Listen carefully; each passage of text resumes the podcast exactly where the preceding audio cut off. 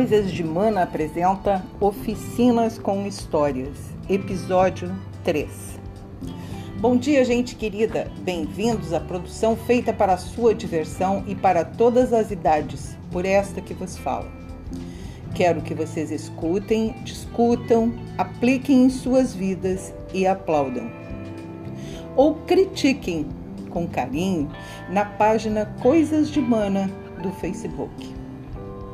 Sou Maria Elaine Altoé, arte terapeuta, escritora e contadora de histórias, e criei este canal para manifestar todas as criações que a minha mente maluquinha maquina nas horas em que não tenho o que fazer. O objetivo deste trabalho é levar, de forma lúdica, conhecimentos que podem ser aplicados na nossa vida, trabalho e na nossa família. Preciso falar a vocês que não discuto política, religião, opção sexual, cor de pele ou time de futebol. Não insistam. Respeito a escolha de cada um. Digo não ao preconceito. Hoje vamos conhecer outra história. Sente-se em um lugar confortável, respira fundo três vezes e liga seu coração. Vento que venta aqui, vento que venta lá. Me traz uma história para eu contar. O ramo de pessegueiro.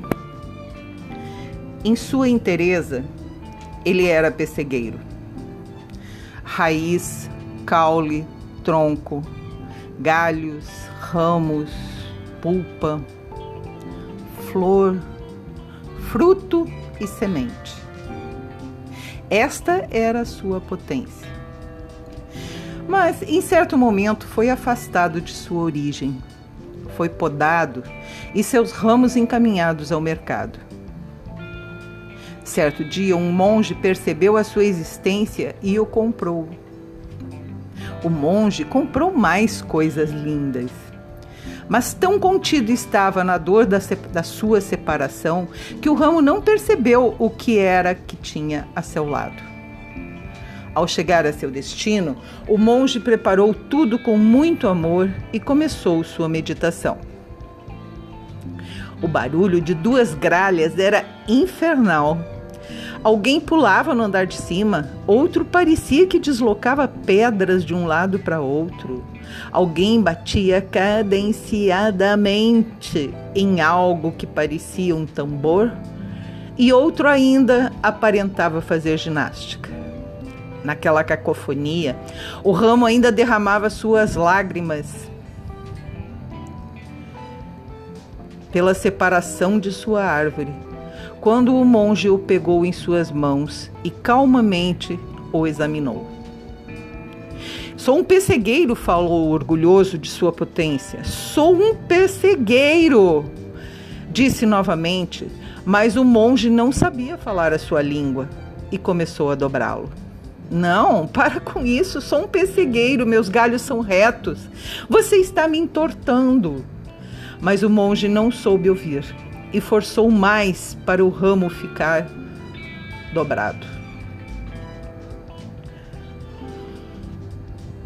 Mediu o tamanho e achou que estava muito grande, ocupando muito espaço.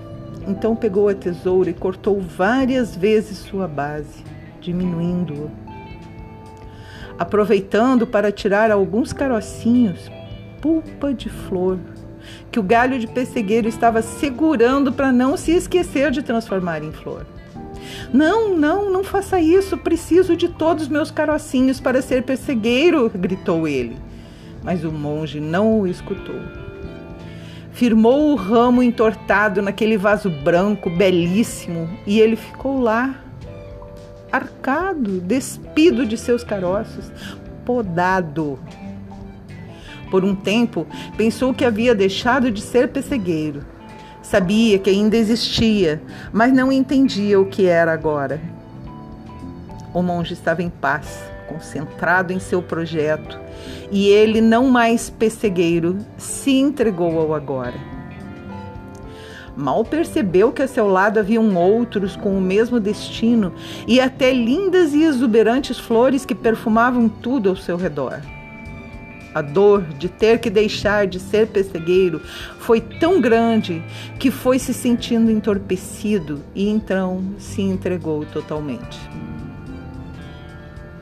As palmas de uma multidão o acordaram e ele escutou o que diziam de um lado e de outro. Maravilhoso, sensível, poético, delicado e leve esse Ikebana foi muito valorizado com os ramos de pessegueiro. Veja o movimento que eles dão. É como se protegesse a flor. Hein? Hã? Caramba, o que, que aconteceu? disse o ramo despertando. Ora, sorria, disse aquela linda flor que o encarava. Estão fotografando o nosso arranjo. Vamos, dê um sorriso. Não vai querer sair mal na reportagem. Vão nos colocar na internet. Senhora, não querendo lhe ofender, falou o ramo para a flor. Mas de onde venho? Sou só um pessegueiro que dá frutos chamados de pêssegos. Poderia, por favor, me explicar o que sou agora? Olhe para os lados. Você é um ikebana, um arranjo floral harmonioso que junto comigo vai alegrar a todo ser humano que olhar para nós. Venha, por favor, dê um sorriso e me ajude a ser mais bela do que sou. Seremos eternizados na lembrança de quem nos fez e de quem nos viu.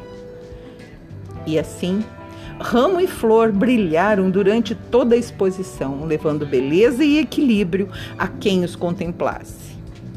Ao término do evento, como sempre fazia, o monge replantou galho por galho, flor por flor, todos os componentes de seu trabalho em seu jardim.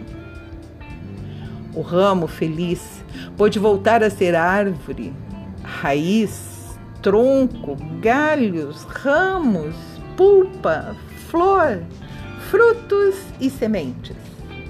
Só que agora podia colocar uma história de amor em cada semente para nunca esquecer que estamos aqui para viajar junto com outros seres e não sozinhos com dor.